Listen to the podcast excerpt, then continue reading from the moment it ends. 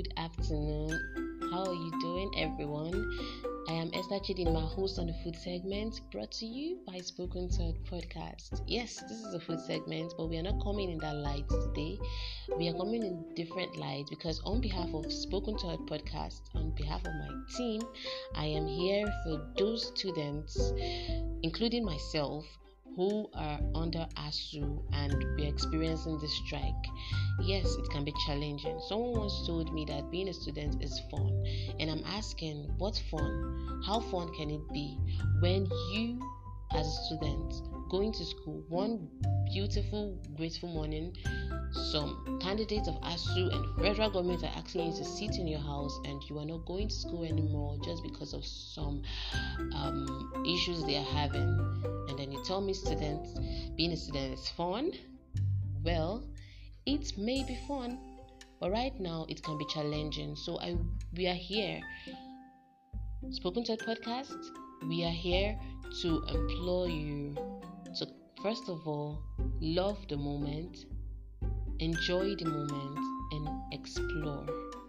Do things for yourself. When I mean explore, I don't mean that you have to travel all the states. Of course, if you have the money to and if you have the time, you can.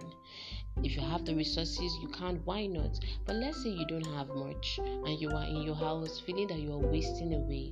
Just know this you are not wasting away. You are actually on a path to self discovery. The little things you are doing counts. The little things you are doing will count.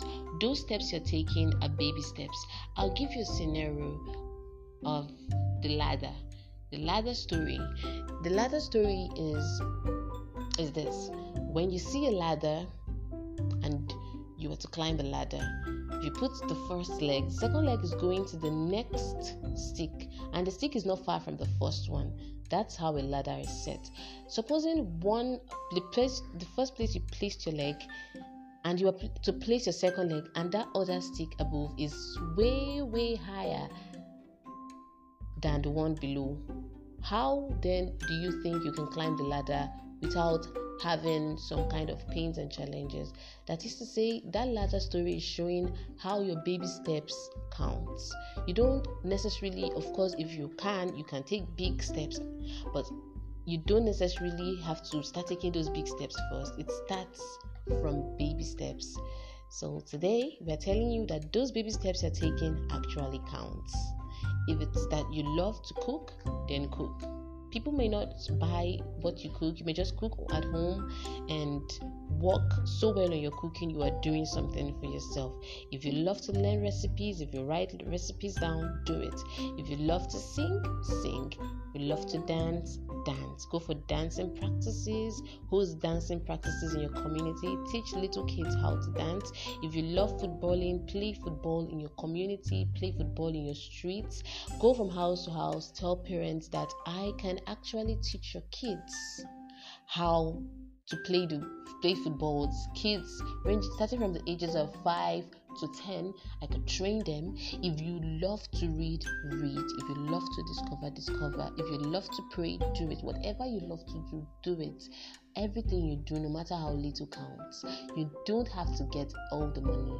You may not even be earning but you are doing something for yourself. That's what we came to tell you today. And we want to reassure you that we love you and we are all in this strike together. so we are all doing and taking our baby steps. God bless you as you stay through the strike and until the strike is over.